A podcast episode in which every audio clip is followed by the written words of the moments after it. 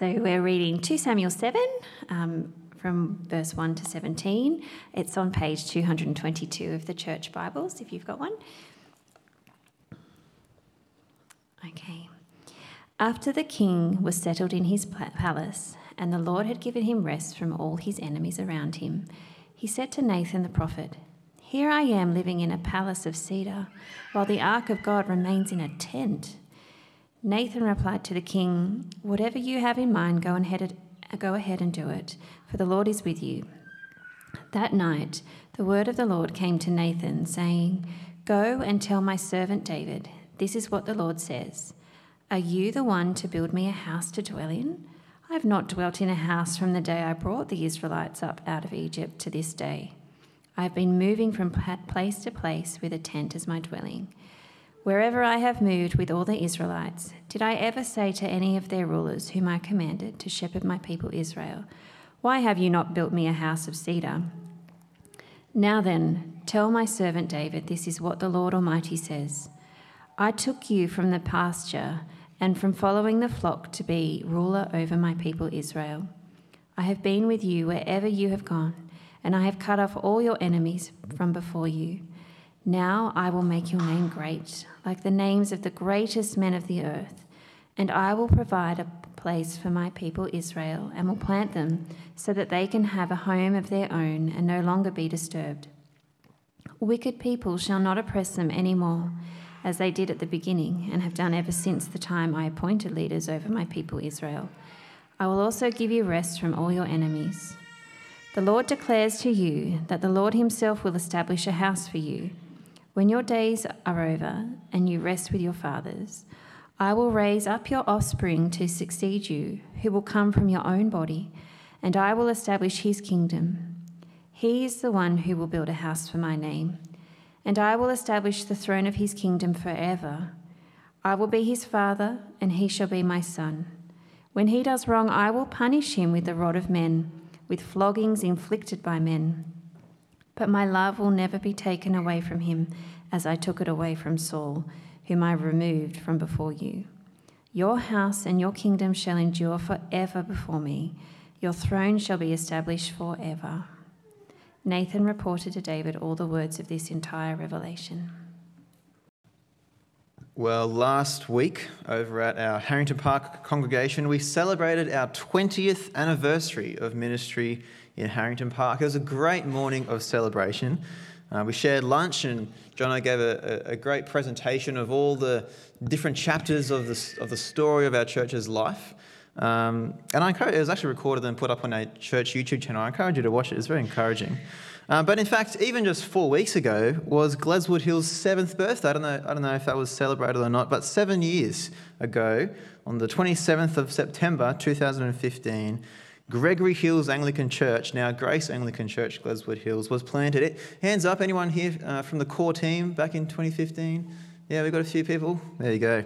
It'd be fun to reminisce on the past seven years of growth of this church. Um, no doubt a big ten-year celebration will come soon. As, uh, as I was saying to Pete before, I remember the, the prayer meetings in the lead-up.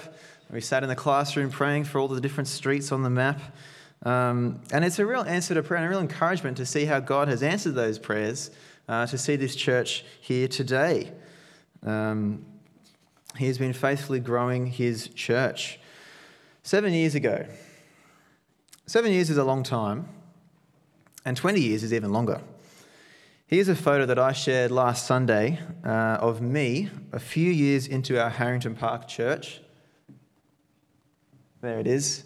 There's me at the ripe old age of four, I think, um, a few years into our church. Um, there you go. twenty years is a long time. Seven years is a long time too. Maybe just cast your mind back seven years. It was twenty fifteen. Just try to imagine for a moment, what was life like for you then? Just have a think. How, how old were you? Who was in your family? Where were you living? What's happened in the past seven years of your life? What's, what's been the trajectory that's landed you here today, the morning of Sunday, the thirtieth of October, two thousand twenty-two? What have you been living for? Now, one of my favourite things about church is that every person here has got a different story. If you're young and foolish like me, perhaps the past seven years have just been finishing school and taking on uni or TAFE or full-time work for the first time. Perhaps for you, the past seven years have been full of the hard grind of work, or perhaps times of holidays and travel. Perhaps you've spent the past seven years starting a family or raising your kids through all of the joys and chaos. Perhaps you've had a really tough seven years. Or perhaps you might be feeling just at a bit of a lull. Nothing much has been going on. You've just kind of been drifting here and there. The big question that I want to get at in all of this sort of reflecting on seven years is this. What's been the trajectory? Where have you been going? What were you doing? Why were you doing that? Looking back, what were you living for or working towards? God's word to us today contains some epic news. And my hope and prayer is that today, as we hear God's voice, we do not harden our hearts, but rejoice with trembling at his word and ponder the wonder and the magnitude of the things he reveals about himself and about his plans here in Second Samuel seven. And in doing this, I hope and pray that this may shape our, and change our lives going forward, perhaps for the next seven years. So let's dive in. So far in Second Samuel, uh, there's been a lot of action.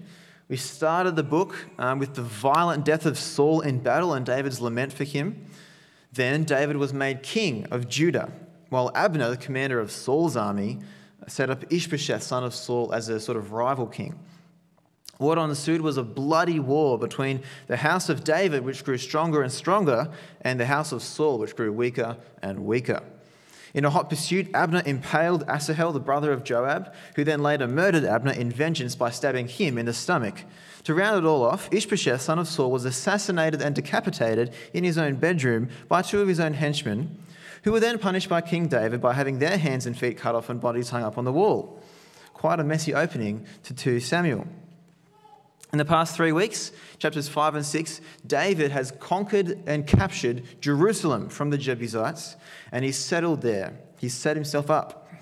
He also has defeated all the Philistines, who were Israel's longtime enemies. Last week, we heard how the king had brought the ark of God into Jerusalem and placed it in a tent that David had pitched for it. So today, when we come to Second Samuel seven, verse one, and we read the words, "The king was settled in his palace, and the Lord had given him rest from all his enemies around him," we might be tempted to think that, okay, all the action's over. It's all settled down. David's set up. Nothing interesting here. No. I want to say to you that this chapter, I'm going to make a bold claim, this chapter is one of the most important chapters, in the top five chapters in the whole Bible. That's a bold claim for a rookie preacher on his first sermon, but I think it is. It's such an epic chapter where God makes an amazing promise to the house of David that the Lord himself will build a house for him. This morning I want to see, I want us to see the bigness of God's promise. But I also want us to look beyond the promise to see the promiser, to ponder the very character of God, the God who makes these big, big promises. So let's dig in. Chapter seven, verse one. I hope you've got the Bible open there in front of you. If not, you can see it on the screen. seven, verse one says, "After the king was settled in his palace, and the Lord had given him rest from all his enemies around him." This tells us a few things to orient us in the story. Uh, at this point, the king is settled in his palace. In chapter five, we learn how Hiram, king of Tyre, had built a palace for David out of cedar logs, which is pretty generous of him. And as I mentioned as, as well, the king has already brought the ark of God, that box covered in gold, that he'd brought the ark into Jerusalem and put it in a tent. But now King David's got a problem. The king said to Nathan, the prophet, "Here I am living in a house of cedar, while the ark of God remains in a tent." David recognizes that he has been richly blessed by God with a sweet cedar palace and rest from all his enemies too. So now he rather nobly wants to see God honoured by building him a nice house too. A very noble thought. Up until now, uh, the ark has been placed in a tent, and so now that he's settled, he wants to give God a bit of an upgrade. And so he expresses this to Nathan the prophet, who agrees with him. Nathan replied to the king, Whatever you have in mind, go ahead with it. Go ahead and do it, for the Lord is with you. Notice two little details here. So far, David's only been referred to as the king. You can see verse one, after the king. Verse two, the king. Nathan replied to the king. Second detail, David, Nathan's response, the Lord is with you. David's been repeatedly described this way all the way since David and Goliath times back in First Samuel eighteen. The Lord is with David and not with Saul. Well, what does the Lord say? This is up to point two on the back of your outline there. But that night, the word of the Lord came to Nathan, saying this, "Go and tell my servant David, this is what the Lord says. Are you the one to build me a house to dwell in? I have not dwelt in a house from the day I brought the Israelites up out of Egypt to this day. I have been moving from place to place with a tent as my dwelling. Wherever I have moved with all the Israelites, did I ever say to any of their rulers whom I commanded to shepherd my people Israel, why have you not built me a house of cedar?" God addresses the king as my servant David, and he questions David's presumption to build God a house. The question is twofold. Firstly, God says, "David, are you the one who will build me a house?" The answer is no. Now, does this mean that God does not want a house? Not necessarily. We're going to see later on in this very chapter that God does want a house. And in fact, David's son, Solomon, is the one who builds God a physical house in First Kings chapter three. But contrary to David's idea that he's settled, he's arrived, he's all set up, God is not yet done in setting up King David. God has more wonderful things planned for him. And so he pushes his own house building further down the line. The second question that the Lord God gives to David is this: "David, do you even think I need a house?" At this point, we must remember who Yahweh is, the Lord God, the Almighty Creator. The Apostle Paul describes him in Acts chapter seventeen with these words, "The God who made the world and everything in it is the Lord of heaven and earth, and does not live in temples built by human hands. And he's not served by human hands as if he needed anything. Rather, he himself gives everyone life and breath and everything else." Does God need an upgraded house to live in? Of course not. He's God. He doesn't need anything that anyone could ever do or give. I hope you can see the bigness of God. God doesn't need our projects. He doesn't need anything. He is the Lord Almighty.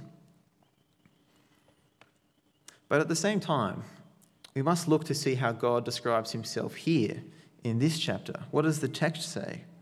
In verses six and seven, he recounts the story of his people Israel wandering in the wilderness.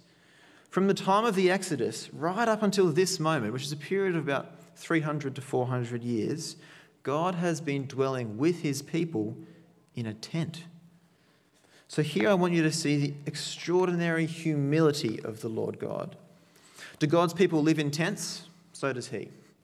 Do they move around all the time? He moves with them. He has not asked for a permanent physical residence because his priority has been to be with his people as they're on the move.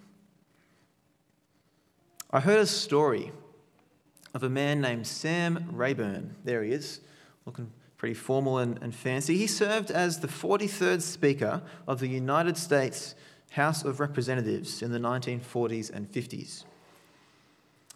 The story goes like this. The teenage daughter of a reporter that Mister Rayburn knew died suddenly. The next morning, the reporter heard a knocking on his apartment door, and he opened the door and he found Mister Rayburn standing there. "I just came by to see what I could do to help." The reporter, stuttering and trying to recover from his surprise, indicated that he didn't think there was anything the speaker could do. They were all making all the arrangements themselves. "Well, have you all have you all had your morning coffee?" Mister Rayburn said. The reporter confessed that they hadn't had time to do that yet. "Well, I can at least make the coffee this morning," says Mister Rayburn. He goes inside, makes his way to the kitchen and in search of the coffee. While Mister Rayburn was busy with the coffee making, the reporter remembered that Rayburn usually had a stated weekly appointment on this particular morning. So he half inquired, "Mister Speaker, I thought you were supposed to be having breakfast at the White House this morning." "Well, I was," Rayburn admitted.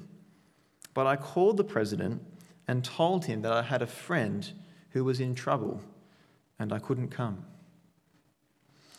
This is only a pale glimpse of the condescension of the covenant God, the God who stoops down to share in the hardships of his people, the God who is not ashamed to say that he's been traveling around in a tent with them. See how close he is.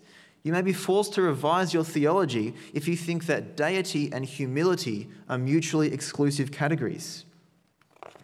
If we understand the character of God rightly in this chapter, we will, we will not be surprised when we get to that, that famous passage in Philippians two. We even sang about it this morning, in, in, where, where the Apostle Paul describes the Lord Jesus. He says, "In your relationships with one another, have the same mindset as Christ Jesus, who, being in very nature God, did not consider equality with God something to be used to his own advantage. Rather, he made himself nothing by taking the very nature of a servant, being made in human likeness. And being found in appearance as a man, he humbled himself by becoming obedient to death, even death on a cross." This is the same Jesus, the same God, who described himself as gentle and humble in heart. He is gentle. He is lowly. Chris showed us last week that humility is key to the Christian life. Not just thinking of yourself less in a sort of negative pride. He had this really helpful thing of, it's not thinking of yourself less, but it's thinking of yourself less often. That's the key to the Christian life. I want to suggest to you today that humility is not just the key to the Christian life, but at the very heart of the Christian God. Let's keep going with our passage. Point number three, verse eight. The Lord God continues to speak to the prophet Nathan, and he says this, "Now then, tell my servant David, this is what the Lord Almighty says. I took you from the pasture, from tending the flock, and appointed you ruler over my people Israel. I have been with you wherever you have gone, and I have cut off all your enemies from before you. Now I will make your name great, like the names of the greatest men on earth. And I will provide a place for my people Israel and will plant them so that they can have a home of their own and no longer be disturbed.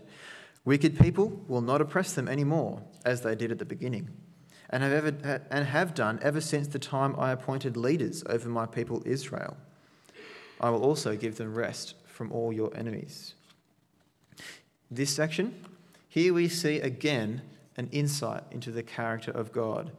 He is gracious in blessing David personally, but also blessing the wider nation of Israel.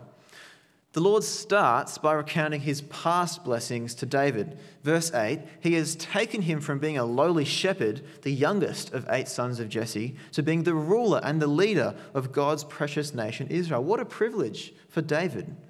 Furthermore, in the past, the Lord has been with David, like we started off saying.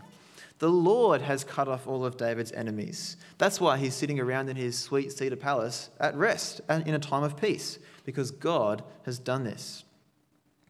But true to form, the Lord gives grace upon grace.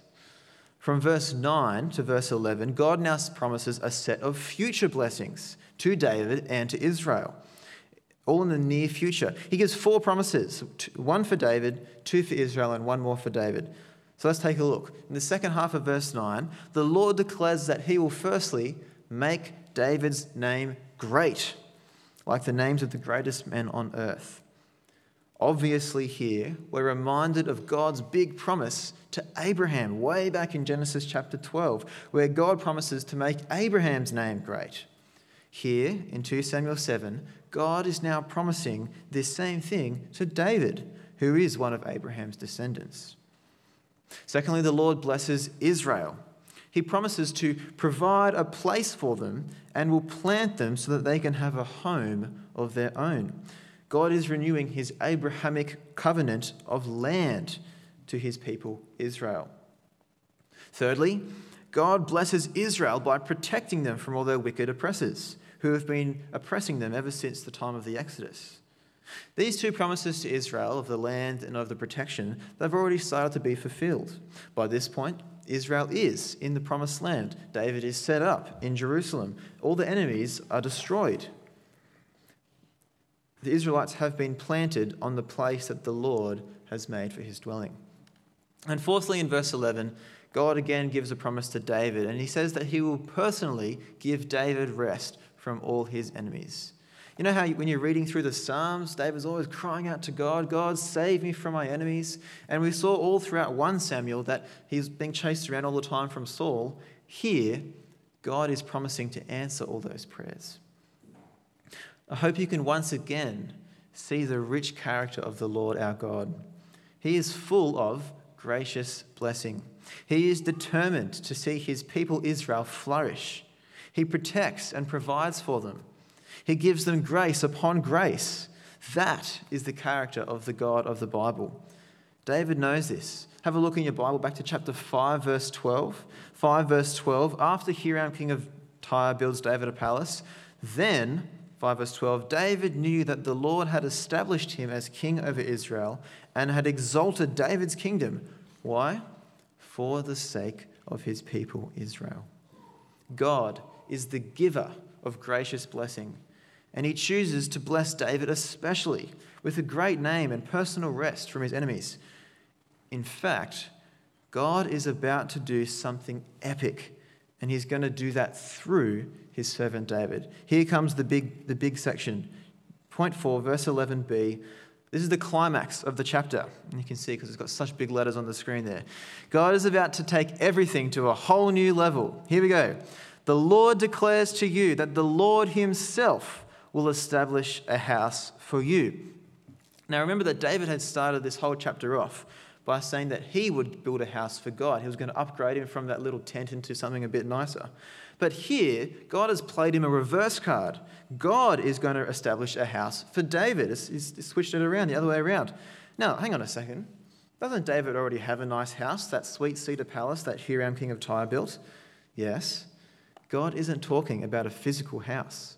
He's using the word house to describe David's family tree, his line of descendants. We see that in verse twelve, the next verse. When your days are over and you rest with your ancestors, I will raise up your offspring to succeed you, your own flesh and blood, and I will establish his kingdom. God is promising to establish David's royal dynasty over multiple generations. The Lord himself will establish this kingdom. This is how God's going to fulfill those promises he just made about making David's name great. And notice that this promise goes beyond death. He says, when you rest with your ancestors. Secondly, notice how God uses the word offspring or seed if you've got a different translation of the Bible. The same words that he uses back in Abraham times, in Genesis twelve.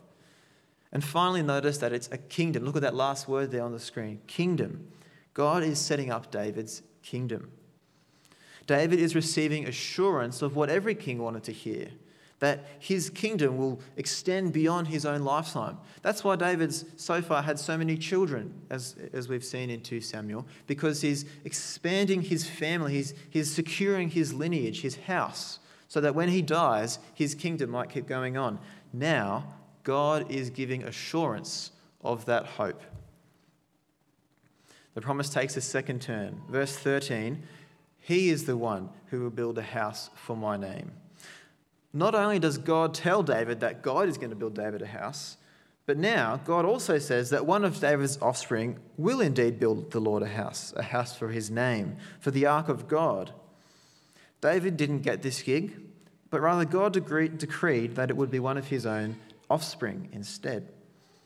We are blessed by God with biblical hindsight. We can look back and say that Solomon, David's son and successor, is the one who built a physical house for God. We see that in the book of First Kings. Just a bit of a quick recap. It's a bit confusing, all this house language going on. Firstly, David set out to build a house for God, upgrading from the tent. Secondly, God played that reverse card on him and says that he will build David a house and make his name great. But then thirdly, God says, actually, you know what, David? Yes, one of your offspring will build me a house, but not you. One of your offspring will do that. But notice that there's only like, what, half a sentence there. God isn't actually that concerned with building a house for his, himself. The really big thing in this most important top five chapters of the Bible chapter is what happens in verse thirteen. The Lord says this, "And I will establish the throne of his kingdom forever." Forever. Reinforced twice more in verse sixteen. David's house, David's throne, David's kingdom will be established by the Lord forever. Not only is God granting to David what every king wanted to hear about his family and kingdom going beyond his own lifetime, but God is now unbelievably extending this promise out into eternity. This is why Second Samuel seven is such a big chapter of the Bible, because it contains such a big forever promise. Before we unpack how this story is, this promise is played out through the rest of the Bible, there's one more part we need to look at, and that is all about relationship. Verse fourteen, God says, "I will be his father, and he will be my son. When he does wrong, I will punish him with a rod wielded by men, with floggings inflicted by human hands. But my love will never be taken away from him, as I took it away from Saul, whom I removed from before you." Covenants are all about relationship. And these verses show us the kind of relationship that is to exist between God and the offspring of David, the house of David. It is to be a father-son relationship. Now, when we hear Son of God, our minds may straight away jump to the Lord Jesus Christ. After all, he is called the Son of God, even by a Roman centurion at his own crucifixion. But this sort of immediately gives us a problem. Have a look at verse fourteen. It talks about the son doing wrong. Of course, Jesus never did anything wrong. So how does this work? We need to rethink some of our labels. In the Bible, Son of God can refer to more than just Jesus. For example, the nation of Israel is called the Son of God. In Exodus chapter four, they're his son. In this case, Israel was God's adopted, in other words, chosen people. They were God's chosen son. Here in Second Samuel seven, we see that David's offspring will also be called God's son. God will be the father to all of David's offspring. They will all be his sons. In other words, God's chosen kings will be called sons of God. This is where we get the idea of a Messiah from. Messiah is a Hebrew word. Christ is a Greek word. They both mean anointed one or king. Why were the first century Jews looking for a Messiah? Why do all the prophets talk about and look forward to a Messiah? It all stems from this chapter. Throughout the Old Testament, there were many Messiahs, many Christs. They were all in the line of David, and they were all called sons of God. We might jump to think that Jesus is the Son of God, that he is the only Messiah. And we're right to think that because, yes, he is the Son of God. In fact, he's God the Son, which is another can of worms. He is the Messiah, the most important one, the one all the prophets looked forward to. But we also need to realize that the Son of God, this Son of God promise is for all of David's offspring. Well, what extraordinary words from the Lord our God. He has said that he will graciously bless Israel and David in the near future, reinforcing those big Abrahamic promises. Secondly, his promise to establish David's royal house, and his promise that he will do that forever. And lastly, he's shown that this relationship will be a father-son relationship. I hope you can see why I made that big claim that this is the top one, one of the top five chapters in the whole Bible. Second Samuel seven is one of the big signposts along the path of God's unfolding plan, which ultimately points to Jesus. As we read the Bible, we see that God, the master storyteller, revealing his big rescue plan more and more. And as we read it, we can so clearly see that it all points to Jesus. Let me, let me show you just very quickly. In Genesis chapter three, we hear about the promise of one of the offspring of the woman, of Eve, to come and crush the serpent's head. The question is, who will be that serpent crusher? Genesis chapter twelve, we hear of God's big foundational promises to Abraham that I've mentioned a couple times. God has promised to bless the whole world through Abraham. Genesis forty-nine, we hear about Jacob, one of Israel, one of Jacob, one of, sorry, Genesis forty-nine, we hear about Jacob blessing his twelve sons. Uh, in particular, he blesses his son Judah with these words, "The scepter will not depart from Judah, nor the ruler's staff from between his feet." In Second Samuel seven, here, we see that David is promised an eternal royal dynasty. The Lord will establish the kingdom of his, his offspring forever. And finally, we get to Jesus.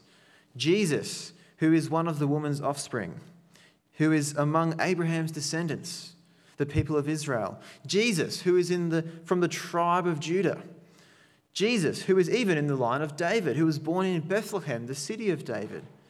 Jesus, who was struck by the serpent as he paid the penalty for all the world's sin on that cross. Jesus, who crushed the serpent's head as he rose victorious to new life, holding the keys of death and Hades. Jesus is the serpent crusher. The whole Bible, tracing all the way through, all the promises, all point to Jesus.